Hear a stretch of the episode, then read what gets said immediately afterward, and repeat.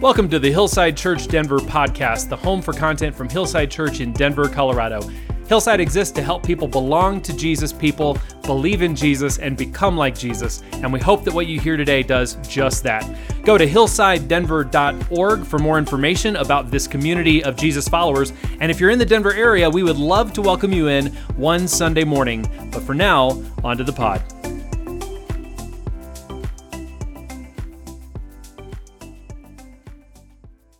So we're going to get back into First Thessalonians chapter four. Um, I'm going to ask specifically for prayer this morning. I just woke up really discouraged and kind of down and not feeling very energetic. And so um, uh, we're going to pray that the Holy Spirit takes over and that uh, God speaks through his word. And we're going to let the word speak for itself today um, as we go forward. So let me pray. Good morning, Lord. God, thank you for gathering us here this morning. Thank you for bringing everyone here who's here and bringing them safely. Uh, we pray for safe travels throughout the day. Um, there's, there's a lot of ice and grossness out there. Um, Lord, uh, would you would you be present here and, and speak through your word this morning? Speak directly to our hearts. And uh, I pray that the truth of your word would... would root itself deep into who we are so that we could be made more and more like Jesus.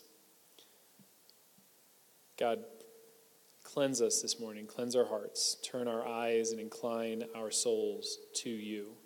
Holy Spirit, do what you do best and point us to Jesus, the author and perfecter of our faith, our one and only hope, the only Savior of the world, and the only source of true and everlasting life. In your name, amen.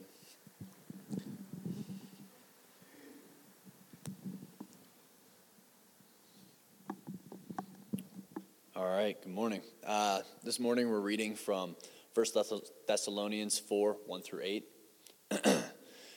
Additionally then, brothers and sisters, we ask and encourage you in the Lord Jesus that as you have received instruction from us on how you should live and please God, as you are doing, do this even more. For you know what commands we gave you through the Lord Jesus, for this is God's will, your sanctification, that you keep away from sexual immorality, that you that each of you knows how to control his own body in holiness and honor, not with lustful passions like the Gentiles who don't know God. This means one must not transgress against and take advantage of a brother or sister in this manner, because the Lord is an avenger of all these offenses, as we also previously told and warned you, for God has not called us to impurity, but to live in holiness. Consequently, anyone who rejects this does not reject man, but God, who gives you his Holy Spirit. Thank you. Oh yeah, so here we are, uh, First Thessalonians chapter four. We covered the first three chapters last week because... it's almost all Thanksgiving. And honestly, we could spend months and months digging into the verses of First Thessalonians because it's just, it's a rich little book. I think you can say that about all of the Bible, right? You could just spend forever digging and digging and digging. Um, but I wanted to get us uh, to the teaching section of this little letter um, because uh, I think it, it has a lot to say to us where we are. And because it was written to a community of Jesus followers who were new to the faith and who lived in a culture and in a place that was hostile to their faith, um, and where following Jesus was really weird and really bizarre um, in the culture, these are Paul's encouragements, and I think they, they fit very well for us. Um, but the question I want to start with today is, what is God's will for your life? If I, if I asked you that question, how would you answer, what is God's will for your life? I've been in church ministry for a long time, and that is a question that pastors and church leaders get asked a lot. How do I know God's will for my life? And oftentimes when people ask that, they're asking for like a laid out plan. They're like, why hasn't God given me the step-by-step bullet point to my future yet? I don't understand, right? Um, and and let me just spoil it for you. That never happens. Almost never, almost never. I will not say there aren't people that God has been clear about, like, this is what you're going to do. But for most followers of Jesus, you're not going to get a straight up laid out plan for your life. And your life and your decisions are going to require, wait for it, faith. Which means you'll sometimes have to make a decision without being entirely clear about which decision God wants you to make.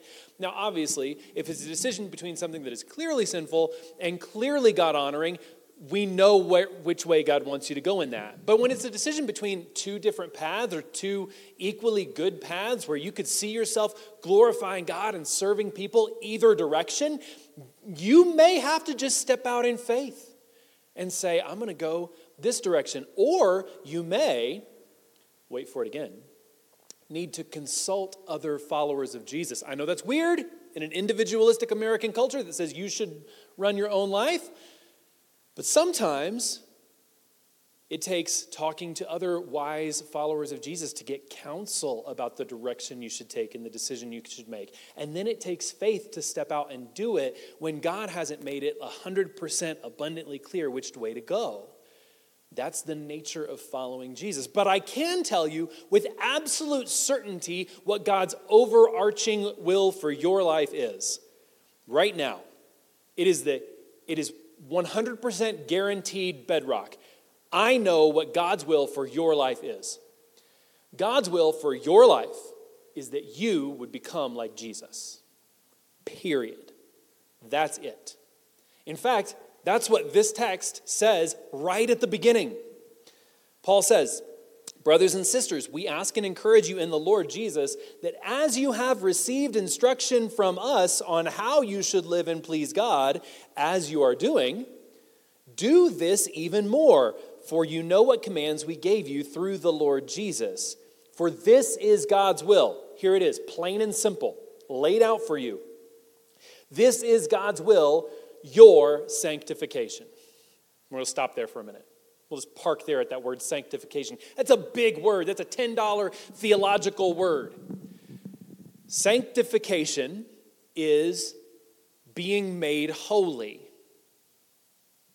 Does that clear it up for you? Sanctification is to be made holy. But what is holiness? Holiness is not a moral code. It is not a law that you follow, that you measure your life by. Some of us have grown up in churches and in places where that's what holiness means. Or we've encountered Christians, we holier than thou Christians, who want to make everybody else feel bad to make themselves feel better because they're holy and you're not. And by that they mean they conform their lives to a certain set of standards that they expect you to conform to too. And that's kind of the cultural, popular idea of what holy means, of what holy is. That is not a biblical idea. It's not a biblical idea of what holiness is. Holy is the adjective for God. Very simply, holy is the adjective for God. God is holy in and of himself, and no other being is. God is God. God is holy. This is why we sometimes refer to holiness or define holiness as being set apart, being separate from the world or from other things. God is unique. God is separate. God is set apart. God is holy. And therefore, to be holy is to reflect God in our character and in our being and in our actions. It's to be like God or to be set apart for God's use. There was a temple way back when, right? There was a temple dedicated to God in Jerusalem. And in that temple, there were all kinds of instruments that were used for the worship of God. There were big wash basins, and there were these flutes that you'd put money into to give your offering, and there were tools that were used for sacrificing animals, and there were there was a special altar where bulls would be burned and lambs would be burned for sacrificial offerings. And all of these things were called holy because they were set apart only for the use of the worship of God and nothing else. You could not take this, the ceremonial knife that was used to sacrifice a bull and just go use it to slaughter your own animal on your farm. that would make it unholy. That would make it impure or unclean. And so holiness is two, two-sided, two-parted. When it comes to the instruments of worship, or when it comes to the things that are set apart solely for the worship of God, those things are called holy because they are dedicated only to the worship of God. And then when it comes to people, holy, to be holy is to reflect God in who we are. It's to be like God. And the word, this big word sanctification here, in Greek it's the word agiasmos, agia being the word holy. It's literally to be made holy. That's all sanctification means, to be made holy, which is to be made like God, the only truly holy being in his own nature. Following with me here? This is God's will for you, that you would be set apart for the worship and service of the God who made you and loves you, and that your character would become conformed to God, that you would be transformed into a godlike person in the decisions that you make, in the way that you live your life, in the speech that you do, in the actions that you take, in the way you use your body, that you would be holy in everything. This is the entire purpose of Christianity. This is the entire purpose of following Jesus. The whole purpose is to make a people who look like God. This is what God told the Israelites when he called them out as a people, when he called them out of Egypt and formed this new nation. He said to them, "Be holy as I am holy," and told them, "You'll be my representatives in the world.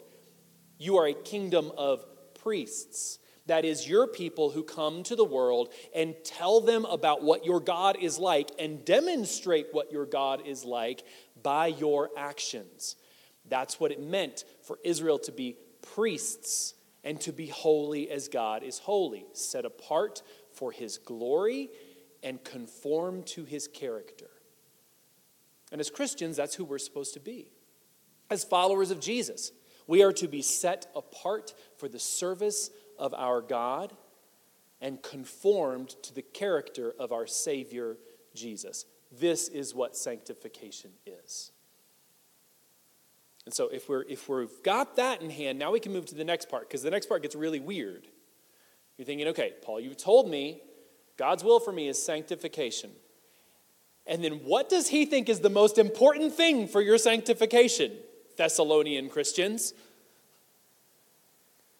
"For you know what commands we gave you through the Lord Jesus, for this is God's will, your sanctification." And then our Bibles has a colon, meaning this is the content of your sanctification. This is what you do if you want to be sanctified.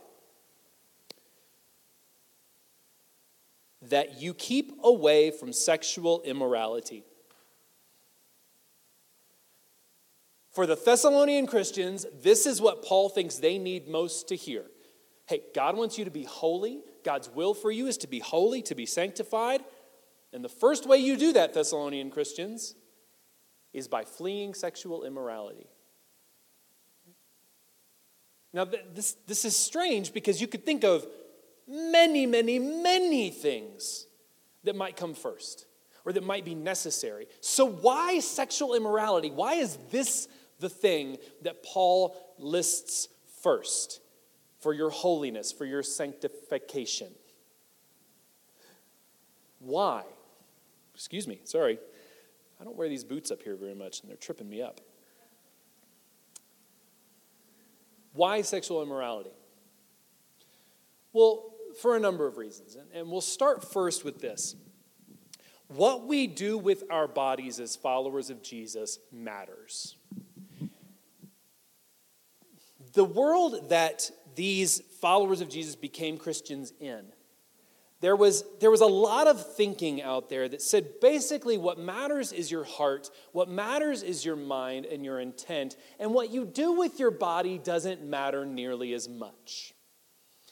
This was present and prevalent in the town of Thessalonica, in the city of Thessalonica, and later it would be developed into like a whole theology called Gnosticism that said, look, the physical world doesn't matter. All that really matters is the immaterial world and what you think and how you feel, and your bodies are going to be burned anyway, so it doesn't matter what you do with them. And that, that idea, the seeds of that idea were already present here. And so you had a Greek culture that would basically say, look, what we do with our bodies eh, doesn't really matter so much. And a lot of these Christians who have now come to follow Jesus, they're coming from that background. They're coming from a background of fairly loose sexual morals, where sex with prostitutes and slaves was not abnormal, or even with children, men with boys. And this is the world that these people are coming to faith in Jesus in. And so Paul lists this first because this is a great temptation for these Greek Gentile Christians who are now following Jesus, following the Jewish Messiah. And so Paul's saying, look, break with your culture on this. What you do with your body matters. Your physical body matters. How you care for it, how you use it, it matters to God, and it matters for your holiness. It matters for your sanctification. Because here's the truth. Every choice we make and everything we do shapes us in very small ways. But every time we make a decision, it, it's like a sculptor chiseling a block of marble. Every hammer strike, every chisel strike takes a tiny bit off. But eventually, that sculpture begins to form into something you can see. And as human beings, we're shaped not only by our parents and by our culture and by the world outside of our bodies, we're shaped by the things that we choose to do, by the choices that we make. Like a sculptor chipping away at marble, we are slowly being transformed into something by the forces outside of ourselves and by the things that we do and choose ourselves. We are sculpting ourselves. And when we choose to use our bodies in a way that doesn't honor them as temples of God and doesn't honor other people, we're shaping ourselves into something misshapen, into something God did not want, something God did not intend. And so we're working against our own sanctification. We're working against our own becoming holy as God is holy, as he's called us to. And so what we do with our bodies matters. It matters a lot. And because God made us, and because God knows us to our core, and because God has intentions for us from the very beginning, God has set a way that we should use our bodies with sexual engagement. The Bible is not a prudish book. If you ever doubt that, go read the Song of Songs or the Song of Solomon. It is very explicit about sex. God loves it. It's a good thing. It's meant for intimacy. It's meant to draw people together. It's a beautiful, beautiful, beautiful thing. But there's a context for it. And outside of that context, it becomes something ugly and degrading. And so this is why God set up sex to be a good, beautiful thing within the context of marriage. And that is all. It's only there that sex becomes a truly unifying, intimate place where it doesn't get distorted. It's only within the context of a lifelong partnership, a lifelong commitment, a lifelong bonding together that sex really performs its function of drawing us together, of creating intimacy, of bringing new life into the world, in a stable environment. And outside of the context of marriage, sex becomes something that's degrading, something that harms our own sanctification. And not just the physical act with other people. Pornography, the sexualization and objectification that is so prevalent in our world. It seems like almost every ad is sexualized in some way to cause us to objectify people. And when you live in a world where the advertising industry and the media consumption that we see, that we that we are in, involved in every day tells us to objectify not only other people but ourselves, to base our own worth on our own fitness and how we look and how we how attractive we are to the opposite sex, and then shows us continually photos and pictures and images of people who are attractive to us, people whose bodies have been manipulated in order to make us more attracted to them, to look at people only as sexual objects, then we're no longer honoring the full humanity of ourselves or other people. And that's, that's the culture we live in. That's the world we live in that has taught us and formed us to look at other people primarily as bodies to be used. This is the danger of sex outside of God's covenant purposes, outside of God's design. It dehumanizes and degrades and works actively against our own sanctification. And even the rule, even the common rule today that, that well, sex is okay as long as there's consent. The only thing we really need is consent. If you have two consenting adults, doesn't matter what they do. They've chosen that. Even that is not enough. Even the standard of, well, we both agree to this, we both consent to it, isn't enough. We have to be fully committed to one another, or else sex becomes something that breaks us. As we have differing expectations, and we have differing expectations for relationships and for what, for where we're going to go.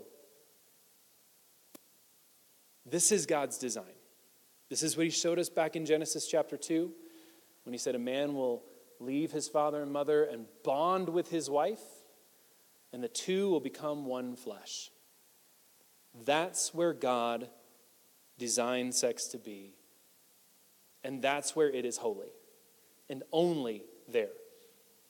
Now I realize I'm talking to a lot of people who already agree with this. And so we want to move to the other dimensions. Why sexual immorality?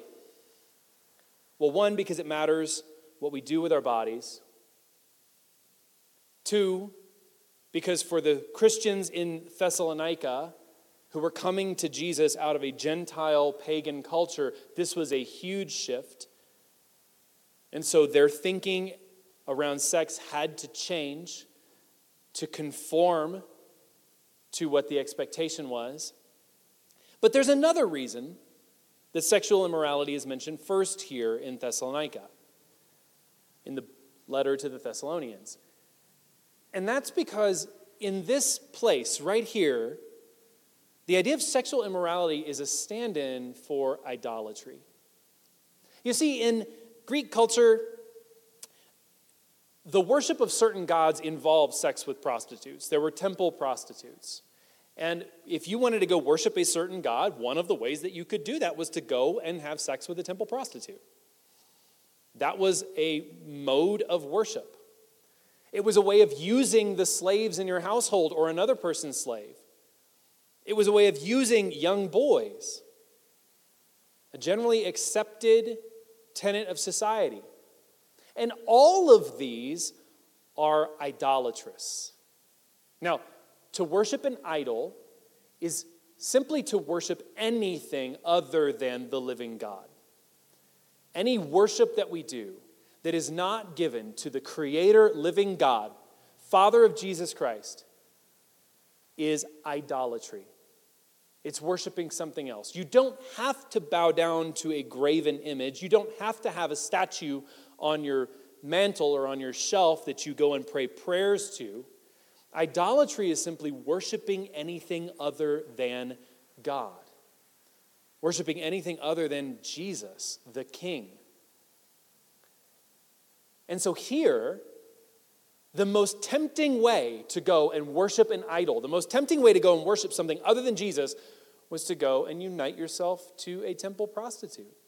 Was to go and have sex with a temple prostitute. Or involve yourself in these sexual worship practices. The same is true in Corinthians. In First Corinthians six, you can read a long passage about how we worship God with our bodies, how we use our bodies. And the Corinthian Christians were facing the same temptation to go worship at the temple and to unite themselves to prostitutes. And there is the place where Paul says, "Don't you know that you are not your own? You were bought with a price, and you cannot use a holy vessel for unholy means." And here in Thessalonians, he's making the same argument. He's saying we were made for purity, for holiness, not for impurity.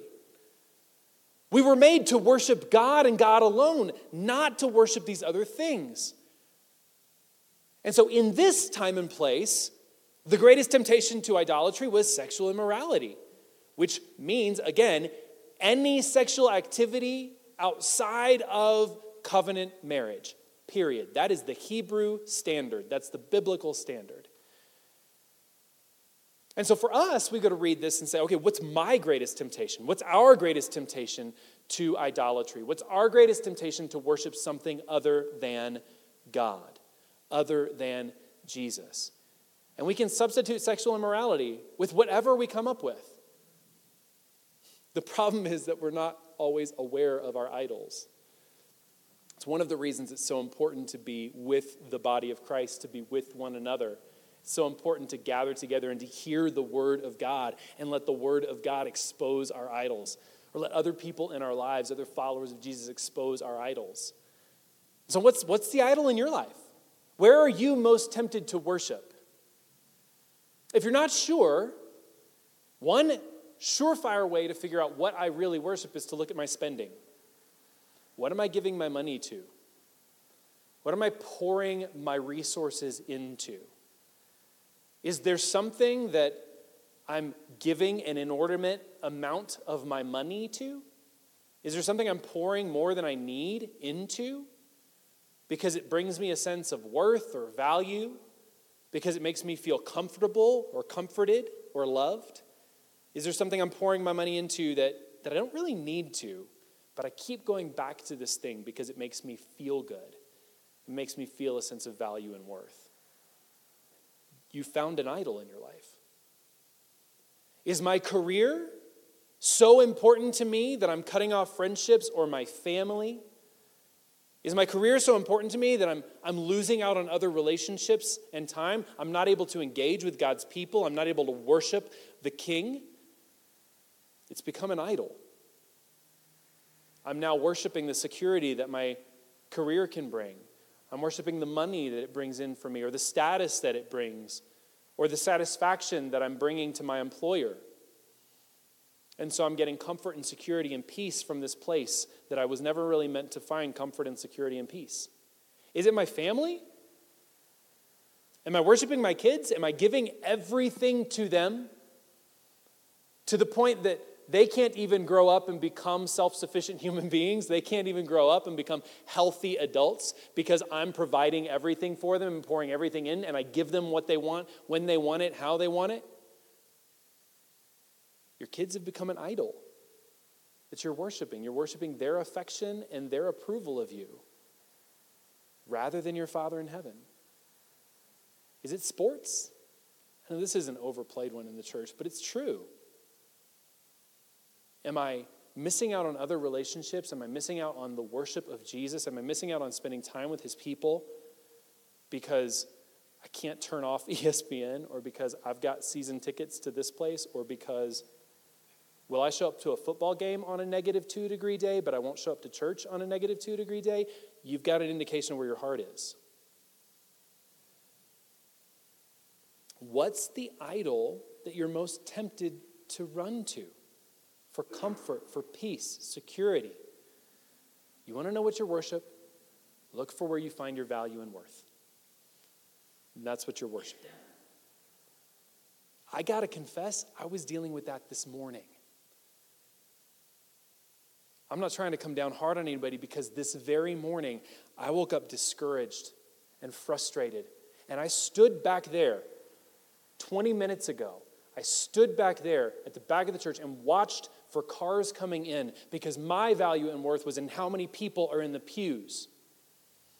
Because my value and worth was how successful the church is. And I drive by and pass pastor friends' churches who are full, even on a morning like this, and I'm envious. And I find my own idol. I find that I'm worshiping success as determined by the world, as determined by church marketers, rather than my value and worth in my status as a child of the Most High God, saved by Jesus and indwelled by the Holy Spirit of God. That's where my value and worth is. That's who I am. And when I'm turned to Jesus, when I'm turned to God, when I have my eyes fixed firmly on Him, I can't forget who I am in light of Him. And I can't go and worship these other things. I can't find my value and worth in anything else if I'm fixed on Jesus all the time. And that's what Paul is calling us to.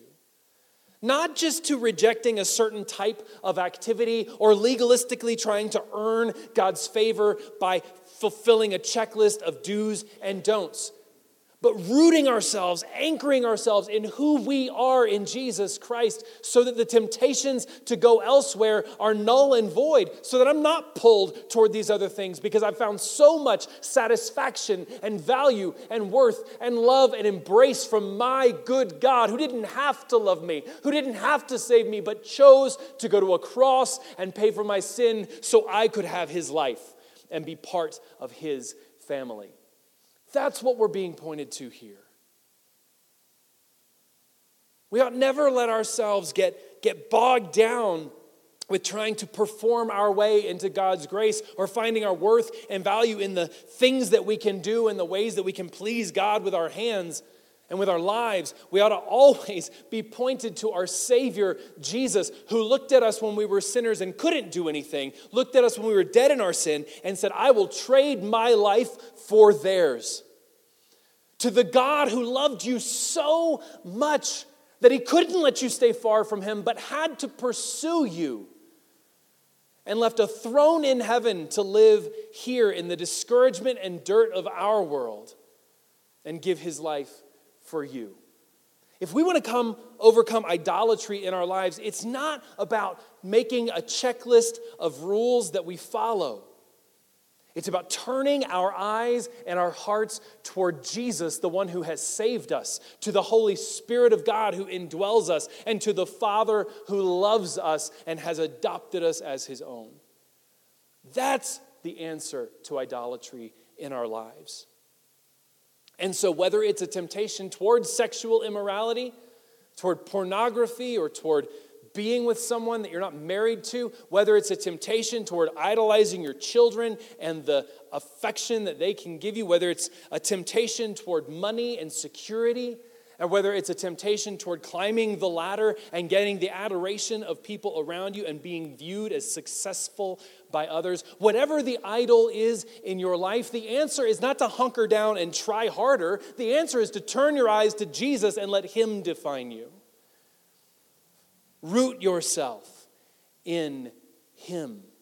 Root yourself in Christ and in the God who loves you.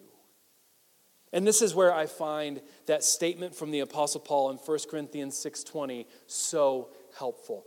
I am not my own. I was bought with a price. And so when I am tempted to look away from Jesus, or when I am tempted to find my comfort and security in something, or I am tempted to some activity that I know does not honor God and my neighbor, that becomes my prayer. Not give me the strength to overcome, but Lord, remind me who I am. Remind me that I am holy in your sight because Jesus has made me holy. And so I'm going to invite you now to pray this prayer with me, and I'm going to give this as a gift to you in moments of temptation. And so would you pray this with me?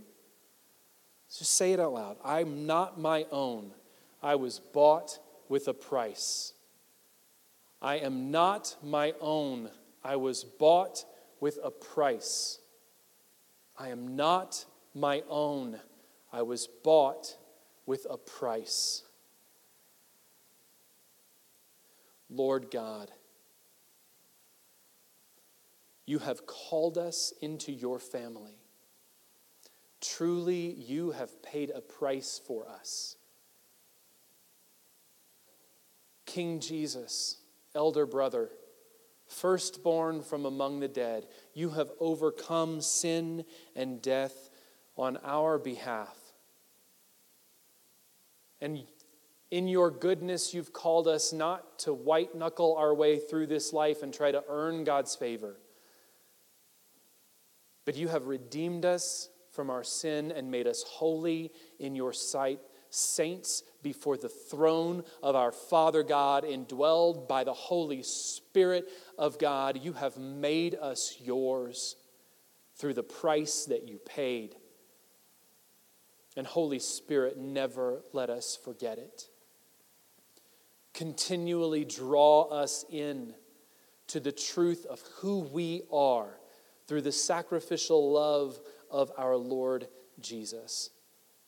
And God, as we come to this meal, to take into ourselves the very presence of Jesus, I pray that you would cleanse us by it, that we would be freshly empowered to go and to live as those who have been saved and redeemed and adopted by our King Jesus, representing you well in all that we do, praying all throughout our day, I am not my own. I was bought with a price, the price of the life of Jesus Christ, and my God was happy to pay it for his love for me. In the name of the Father, Son, and Holy Spirit, amen.